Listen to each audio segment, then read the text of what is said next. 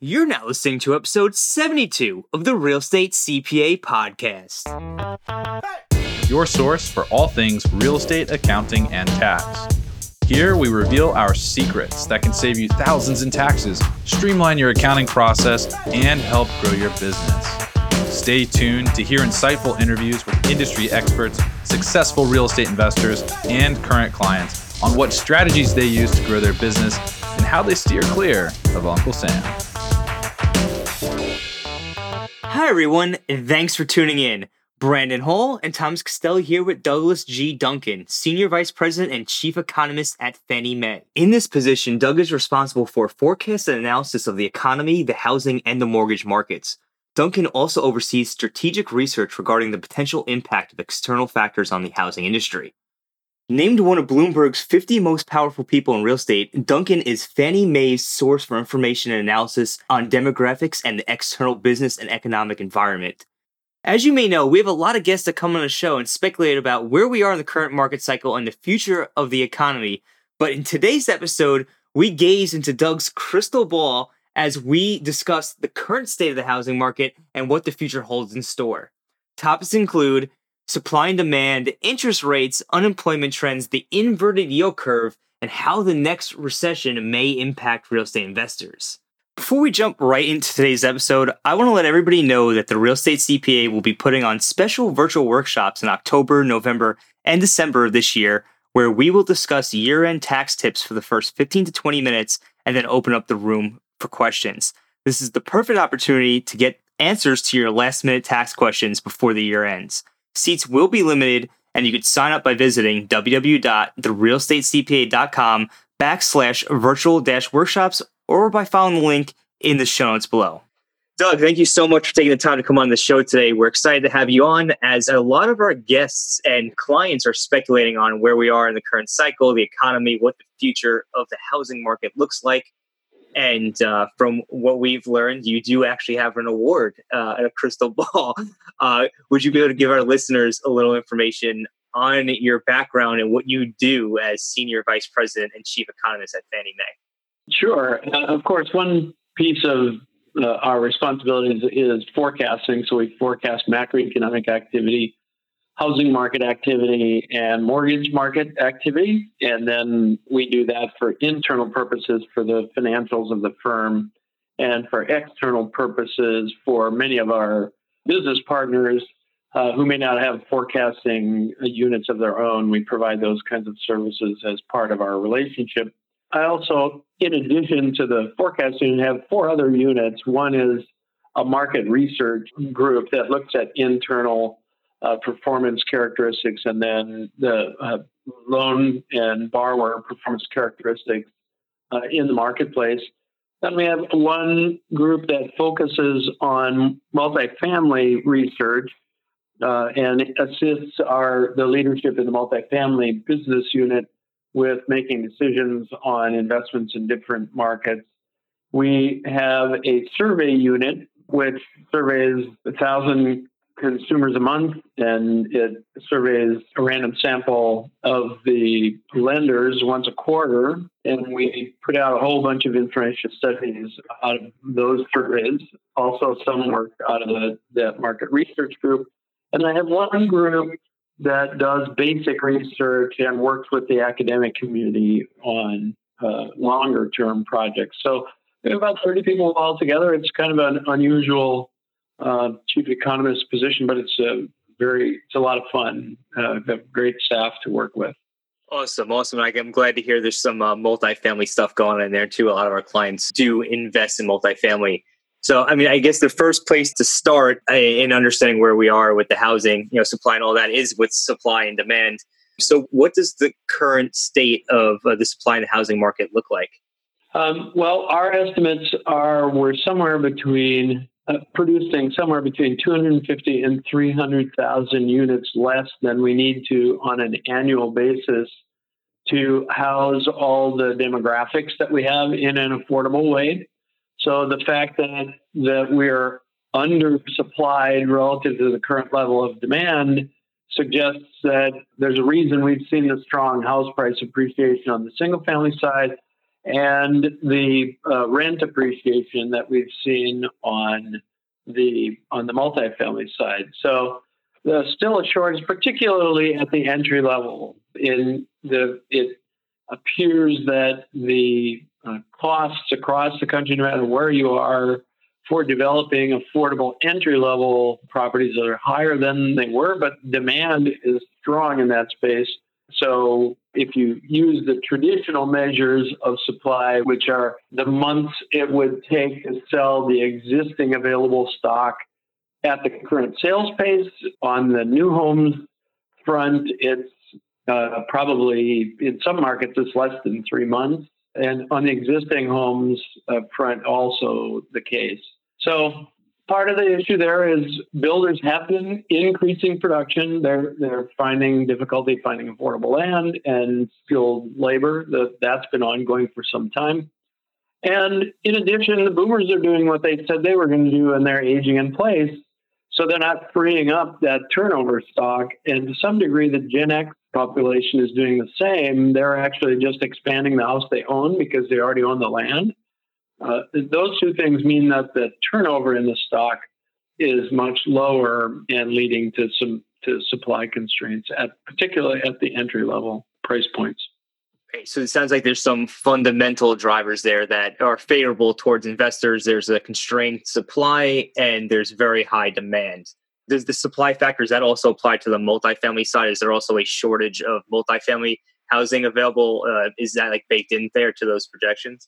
It is. It is true that there there's also demand for additional construction in the multifamily space. Part of the analog in multifamily to what I was just saying in single family is that again entry level in the rental space. That's we tend to look at multifamily properties as A, B, and C properties, where A would be high price, high quality. B would be mid price, mid quality, and C would be lower price but lower quality and no one's building the C properties, which are the most affordable and where a lot of folks that eventually want to move up to own a home will live so that they can save more. But the fact that most of the construction that's been in the upper tiers has meant that that transition's been a little more difficult for people who would like to move from rented to owned. You're absolutely right about the benefits to investors in this space. Uh, rents have appreciated uh, pretty strongly. There's also been the price appreciation on properties, which has made available potential capital gains uh, when the investor wants to decide to exit the property. Those two things have been true. To some degree, the price appreciation has reached affordability uh, constraint levels. So we have started to see starting in 2017, a slowdown in the pace of appreciation. So house prices nationally are still rising, but not as fast as they were. One of the implications of that in the near term is with interest rates having come back and the supply constraint still being operable, the reduction in interest rates doesn't give us consumers as much buying power as they might have in a market with greater supply because part of the influence of that decline in interest rates is to accelerate house prices. So, from the whether you're an investor or whether you're buying to be an owner occupant, that both of those things will be true. That said, one thing I haven't commented on is that you do have to be aware of the differences between local markets. So when we talk about national house price appreciation being at 4% or something in that ballpark, it varies widely by area, by region, by local market, and also within markets, the pace of appreciation of high, medium, and low priced homes is very different. In every market that we look at, low priced homes are appreciating faster in terms of price than middle or upper priced homes. And that's that supply constraint uh, for entry level borrowers. So, as a real estate investor, how can I kind of package up everything that you just talked about and understand what maybe my major risks are for placing investments today or over the next 12 to 24 months? Like, what should I be looking out for?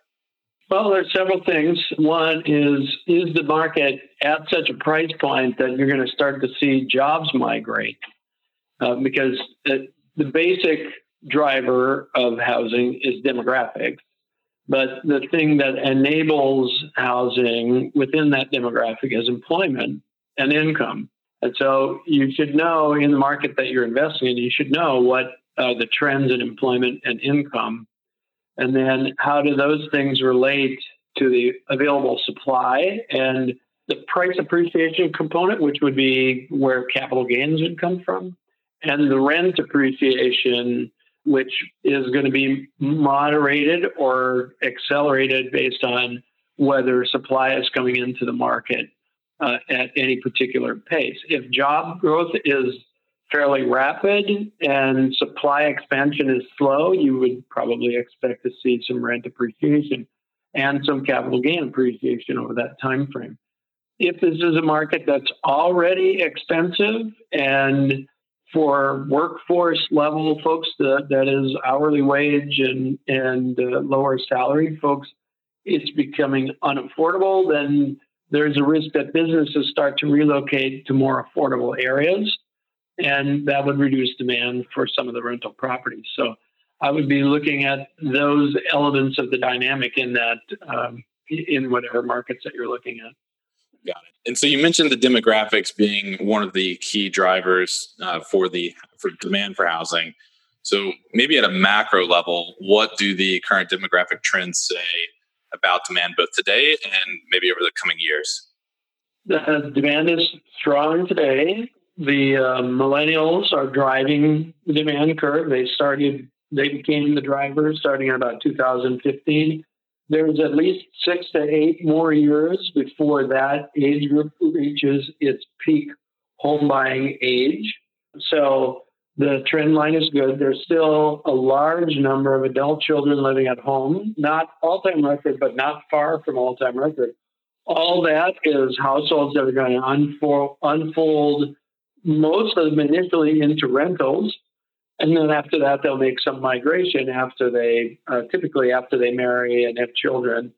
Uh, then they migrate toward the ownership or first renting single family properties and then buying a home. So, several years to come in that space. What happens with immigration will, will either accelerate or not accelerate uh, that. And obviously, you're aware there's a big public discussion about what's the proper uh, level and structure of immigration from a policy perspective.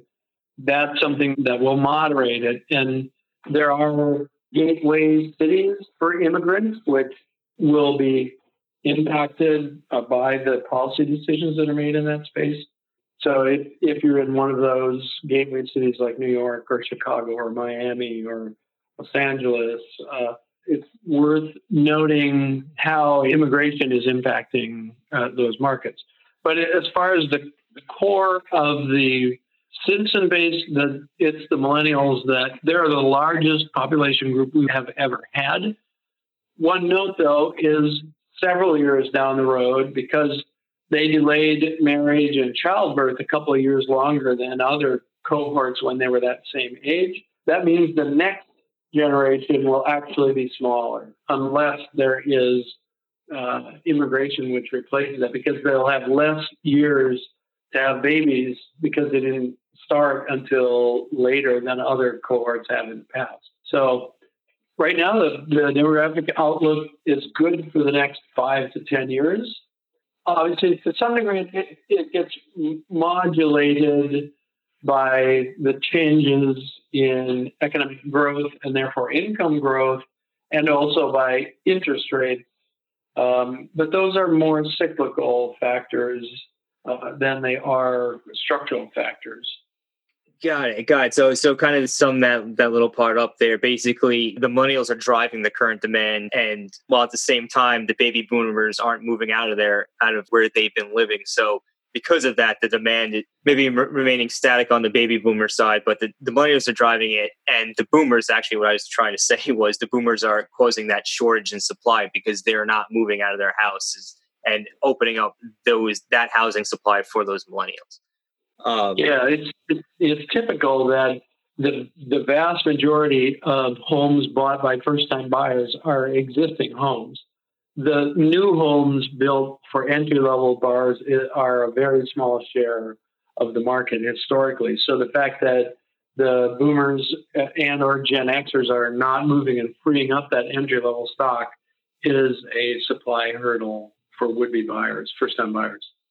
Got it. And I know we know that another driver of of house demand for housing is the interest rates. And while people will always buy houses regardless of the interest rate, uh, having such a low interest rate in this current economy is definitely you know driving the housing prices up for sure.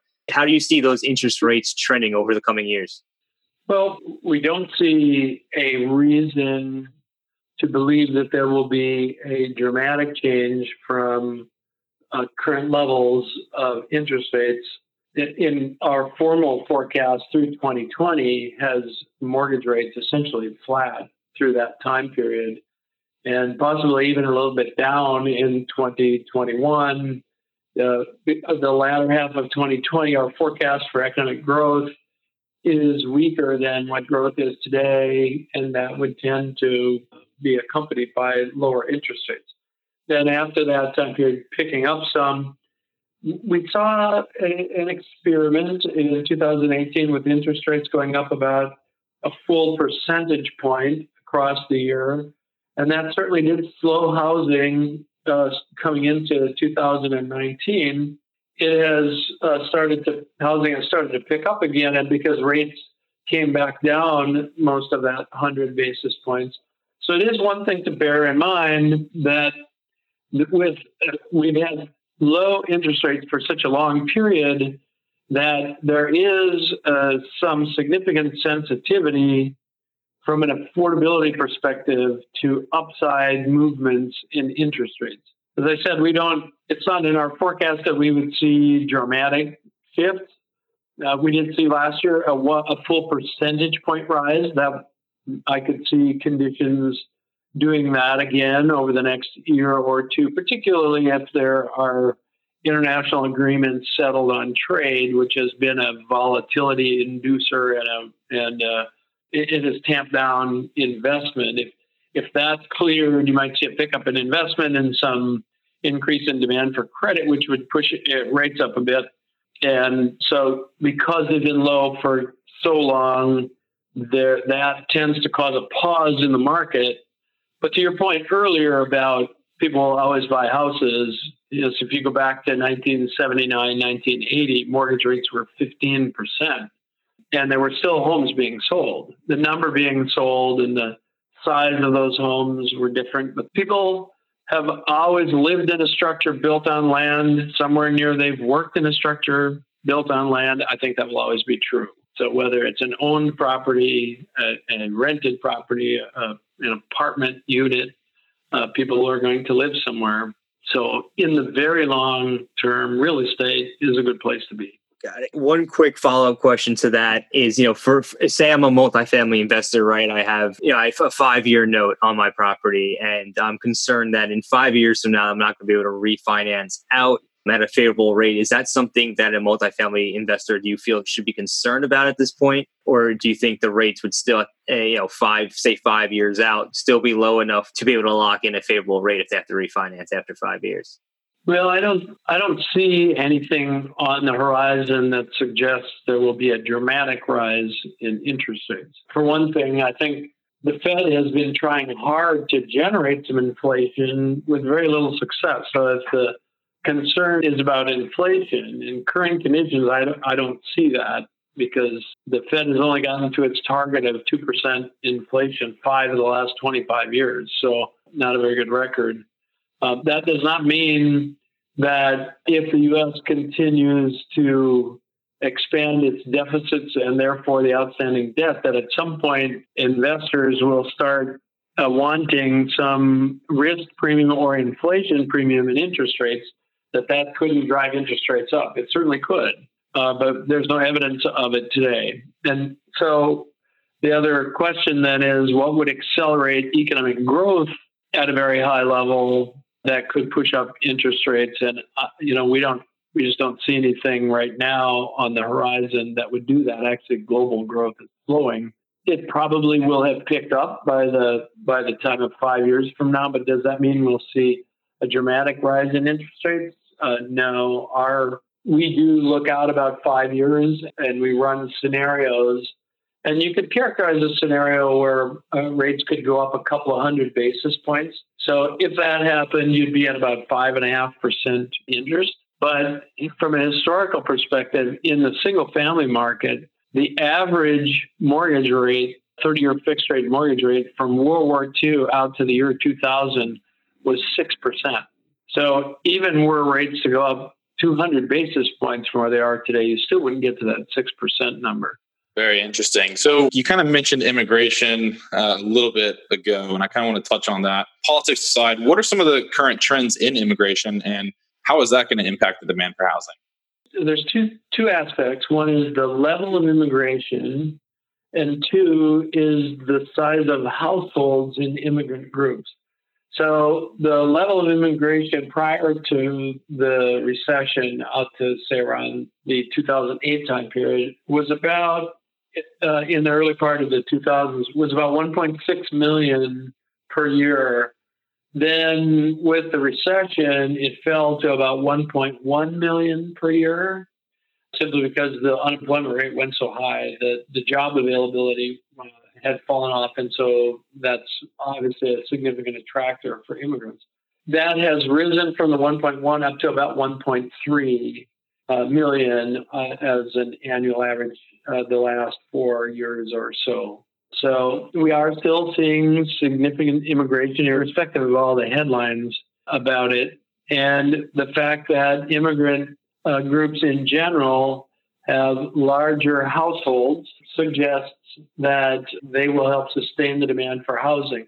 It's also the case that among many immigrant groups, I haven't seen an update to this research. It was about a decade ago, there was some research that showed that the demand to own a home was actually stronger among immigrant groups than it was among the domestic population. But there's a you know there's a period of rental before that that uh, aspiration is realized.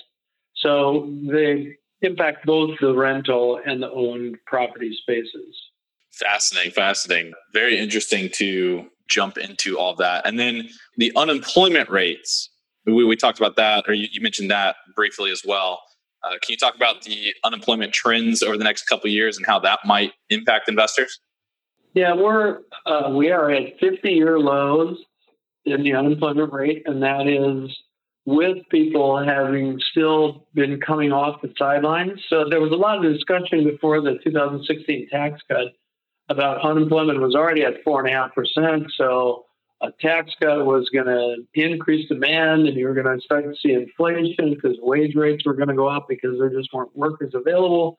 The counter argument to that was, well, with current tax levels, people's incentives to go to work because of the the level of after tax income is not sufficient. If you cut taxes, their after tax return to working will go up and they'll come off the sideline. And that's exactly what happened. There's been over the, the last two to three years, there's been a, a significant increase in the uh, number of folks in of working age population within the population of working age that have come off the sidelines back into the workforce. So that's good news and as they accumulate savings, they, they become better renters and ultimately homeowners. We do expect, with uh, what I mentioned earlier about a slowdown in economic activity in the second half of 2020 into 2021, that there will be a modest uptick in the unemployment rate, but it's primarily because job growth won't be as fast because the economy is growing slower as the number of people entering the workforce. So it just means that wage appreciation probably won't be quite as fast. So it, it could be the case that there might be a little bit of a slowdown in rent appreciation, but certainly nothing that suggests uh, it will reverse itself. Uh, it might just be a little bit slower growth. Awesome. And the the yield curve so kind of like talking about this slowdown in growth at the, at the, second half of 2020 we've heard a lot about that as well and typically part of that conversation is the yield curve so we know that it is inverted or has been inverted for a while. What does this mean? And in terms of the slowdown that we could expect in 2020, does that mean we're in a full blown recession or is it just a little bit of a slower economic growth that we're experiencing? Well, first of all, when people talk about an inverted yield curve, what they mean is that typically shorter term interest rates are lower than longer term interest rates. So if you were uh, buying or taking a loan of 90 days, the interest rate on that would be lower than if you're taking a loan of two years repayment. So typically that's measured off of the, the US Treasury bills and notes interest rates because that is viewed as the risk free interest rate. So recently, there have been actually on a sustained basis, the, the three month uh, Treasury bill rate has been higher than the 10 year Treasury rate, which implies an inverted yield curve. Uh, not as many people look at that as look at the two year Treasury versus the 10 year Treasury. That has been intermittently inverted. And there's a correlation between an inversion of the yield curve and a subsequent recession. And That varies the time frame between the inversion and when you see a recession has varied, but it's roughly 12 to 15 months. However, there have been instances where the yield curve inverted and there was no recession. So it's a correlation. It's not clear that it's a causation. So uh, it's not a perfect predictor, in other words. Now, why would it invert? What might it, the market be saying? Market might be saying, well, the Federal Reserve's monetary policy is too tight because it's short-term interest rates that the the Federal Reserve targets to to change or influence economic activity. So they might be saying, well, they're too tight and they should lower short term interest rates, and that would normalize the curve. That's one argument. The second one is that it's simply an indication that the market is slowing. So returns today are greater than what should be expected, say, five to 10 years from now. So it's a it's suggesting that there will be a gradual slowdown over a longer period of time. The third one is that if you look around the globe, the US is clearly the best performing economy that is a mature economy. And it, is also a safe economy in which to invest. And so, with all the volatility globally, geopolitical issues, there's undoubtedly some capital flow into the uh, longer term U.S. Treasuries. So, as you know, if you bid the price up, the interest rate falls. Uh, and to the extent that foreign capital is flowing in and bidding up Treasury prices, that's driving interest rates down. So, there's at least those three arguments for why rates might be inverted uh, intermittently or at the present time. So, we've talked about a lot we, have talked about supply and demand. We've talked about constraints on supply. We've talked about demographics, immigration, interest rates, unemployment rates, and now the yield curve. When you, as an economist, are trying to look into your real crystal ball that you do have, uh, when, when, you're looking into that and, and you're trying to predict out, or you're just trying to gain an understanding of where are we going to be at this time next year, two, three, four years down the road, is there any one factor that weighs more heavily, uh, or is it just kind of you really have to look at the combination of factors to understand the story that they're painting? Well, we do look at a combination, but a key question is employment. It's probably after looking at the number of people and how they're forming households, the next most important thing is are they going to have a job?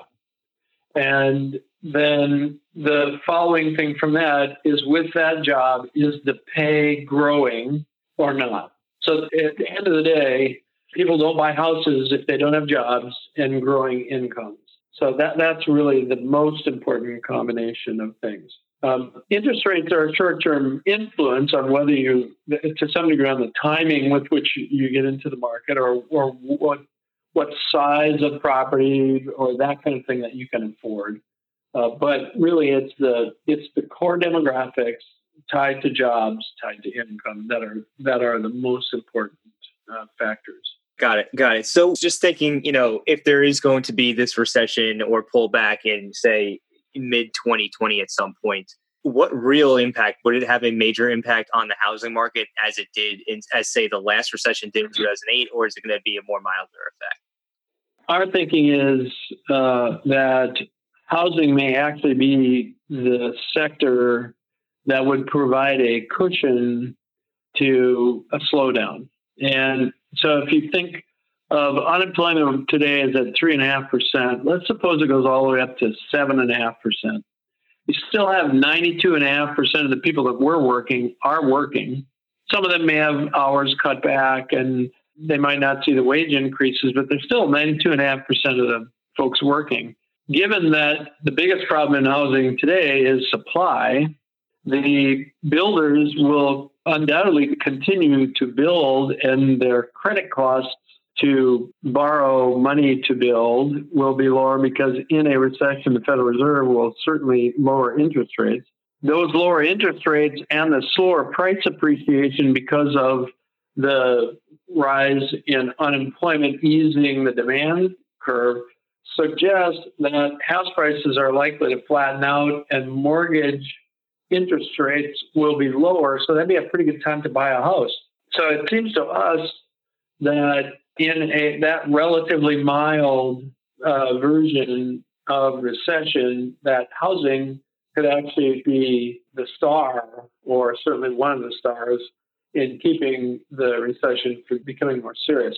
We also have some degree of confidence that the loan quality of outstanding mortgages is such that the rise in delinquency and foreclosure will be nothing like what we saw in the 2007 to 2009 time period. In fact, on the purchase side, the millennials who, and we can see their loans going through our system, are much more conservative in terms of the share of their income they're willing to commit to housing than prior generations. The share of them that commit over 30% of their annual income to housing is much lower. So, that being the case, it makes them more resilient to a slowdown in their income. If, if part of their income is on overtime in a recession, typically overtime hours shrink, uh, or if they had a second job, sometimes second jobs go away. But the fact that they haven't overcommitted um, in terms of the share of their income for buying a house suggests they would be able to weather that better than previous cohorts who extended themselves further. So those are a couple of reasons we think in a relatively mild recession that housing would actually do pretty well. That's amazing to hear. Um, is there anything that we haven't discussed today or we haven't touched on that real estate investors should be keeping an eye on over the next few years? And I think, you know, when I think about an investor, if they have a portfolio of things, one of the things is what happens to the returns, relative returns for different asset classes.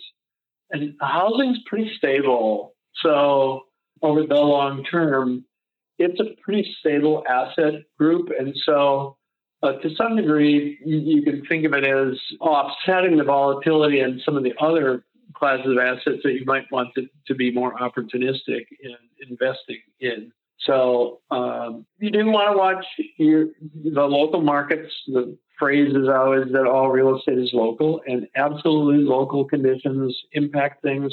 If there is a major employer, let's say they employ 10% of the people in some market, if that employer closes, or late, uh, has to shut down, that can be a shock to returns in that market. So you need to understand the dynamics of the local market uh, that you're that you're investing in. Got it. Got it. So earlier in, in the episode in the beginning you had mentioned that you know you and your team you put out a lot of reports and what have you in relations to the research that your team does is there a place where our listeners would be able to say learn more about that research and and, and be able to read oh absolutely yeah, absolutely. On the Fannie Mae website, we have a, a uh, economics and research uh, space on the website. All of it's free. We don't charge for anything.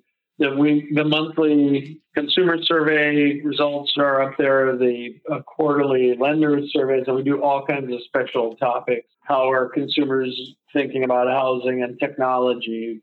how do they shop? How does technology impact their behavior in terms of taking mortgages? Lots of uh, lots of additional information. It's all there free. Uh, we also have something called the Exchange, which is a database that can be accessed for folks that includes uh, some of this uh, data. If you want to look at the raw data itself, a fair amount of the data behind those things are there if you'd like to uh, play around with it yourself. And the instructions on how to access uh, the exchange are there on the website as well. Awesome. So we're going to go ahead and we're going to drop that into the show notes for the listeners so they can check that out. Uh, Doug, it's been, it's been a pleasure having you on today. We really want to thank you again for taking the time to come on the show and share your knowledge with our listeners. And they're going to find it super helpful. We're not going to have to be, uh, say, jumping around in, in what ifs anymore. We have some solid information we can go on. So definitely appreciate it. Yeah, thank you. Thanks for the invitation. Hey, everybody. Uh, we're here for the debrief segment of today's podcast. We did just have Doug Duncan uh, named one of Bloomberg slash Business Week's 50 most powerful people in real estate, and he actually does have a crystal ball. He does so, have a crystal ball. Yes, it's a real thing. When somebody he, he, received it as a gift, I think. Is that what he said? Yeah, it was, it was. I think it was an award for. I guess I forgot exactly what he said, but that's pretty cool. so you know, I, I asked, what is that one key thing that you that you kind of look for whenever you're looking at? Like, like we talked about a lot of things, but what's the one major thing that you should look at when you're trying to determine the health of the economy? And he he said that it was the employment or the unemployment factor. And his methodology was that you know people go and they buy households they establish households. The next question is are they going to have jobs right? And then the next question is is their pay going to increase? And what doug was saying is that he wasn't really seeing a, any sort of significant negative indicator there at least going into 2020 2021 which i think is definitely a good thing for real estate investors hundred percent. And you know, one of the things that basically I got out of this is right now there's some fundamental supply and demand uh, indicators going on here that that are indicating a favorable outcome for investors over the next few years because there's basically a shortage of 250 to 300,000 units in the market right now while there's very strong demand from the millennial demographic and there will continue to be a strong demand for the, uh, the millennial demographic as it hasn't quite peaked yet at least over the next 10 years is what he said basically at the affordable housing level, there's going to be strong demand there even throughout a recession. Uh, even though uh, unemployment might rise a little bit, interest rates are still going to remain low. Uh, people will still be able to, uh. If you're an investor, right, this is what I'm trying to say. If you're an investor in the in real estate, and you're investing in that that B and C class asset, that affordable housing uh, level, you should be covered throughout the next recession. You also won't have to worry about the interest rates being detrimental should you have to refinance throughout this period. I also really like when he went into the fact that the housing sector will be the sector, in, in his opinion, that will kind of cushion us during the uh, potentially impending recession here in 2020, right? So we'll have some slower price appreciation, housing prices will potentially flatten out, and mortgage payments will be lower. But what he was saying is that that creates a, a good time to buy a house. I also really liked that he kind of went into the fact that loan quality is a lot better these days, and that millennials tend to be a little bit more conservative. They're not allocating as much of their income to housing, just meaning that they're not spending as much on the housing, or at least that's what I deduced from that. No, 100%. It's like I got the same thing out of that. So, I mean, just to summarize this all up for everybody who's listening here, um, basically, uh, strong demand in the housing market over the current years, shortage of supply, interest rates will remain and continue to be relatively low over the coming years. Unemployment might creep up a little bit as the economy slows, but overall, you're still going to see that strong demand. And it's a good time to be an investor, and especially because, like Doug had mentioned, the housing market might be the cushion over the next few years, which is great. Um, moving right into the Q and A segment today we do have a question, and that question is from Keith. And Keith asks Does being the actual syndicator, uh, the general partner, classify one as having the real estate professional status? Good question, Keith. So, being a general partner in a real estate syndication could potentially allow you to qualify as a real estate professional, but in, in, order to qualify as a real estate professional, it's all about the hours that you spend in a real estate trade or business. There's quite a few uh, real estate trade or businesses listed. It's uh, leasing, selling, building, developing, managing. If you're doing any of those sorts of activities, then those hours will count towards the real estate professional status. But you do have to be in a real estate trade or business. So you can't be a limited partner and be able to count those hours, but you can be a general partner and count those hours. But what you're looking for here is you're looking to achieve 750 hours spent in a real estate trade or business and more than half of your time in all material participation activities. If you have a W 2 job, that is a material participation activity. So if I have a W 2 job and I am a general partner in real estate syndication, I can count my real estate syndication hours uh, for the for the 750 hours, but I also have to exceed my W 2 job hours. So if I have 2,000 hours that I spend at my W 2 job, I have to spend 2,001 hours in a real estate trade or business or real estate trader business is if we're aggregating them. So the question would be if you're a GP in a real estate syndicate, does that give you enough time to meet the 750 hour threshold and that greater than half your time threshold? So that's the first question. Then the second question is Are we also materially participating in our rental real estate activities? If all you're doing is doing the GP piece of the real estate syndicating, then the answer is most likely yes. But those are kind of the two two factors there. So we have to we have to hit the time requirements on the real estate professional status, then we have to look to material participation and make sure that we're hitting the time requirements there as well. All right, good stuff, Brennan. Glad to hear that if you are a general partner, in some cases you might just be a real estate professional. Um, that's the only question that we have for today's episode. Remember, everybody, if you want to have your questions answered by us, go to www.realestatecpa.com slash podcast with an S. Drop your question in that box. We may just answer it live. And until next time, Tom Castelli, Brennan Hall, sign out. Thanks for listening to today's show. If you enjoyed the show, please find us on iTunes and leave us a review. You can also email us at contact at therealestatecpa.com with any feedback or topic suggestions. We are always taking on new clients, and with the new tax laws in play, you really don't want to navigate this alone. Let us help you save money on taxes with your accounting and CFO needs. To become a client, navigate to our client page at therealestatecpa.com and fill out a web form with as much detail about your situation as possible. Thanks so much for listening. Have a great rest of your week.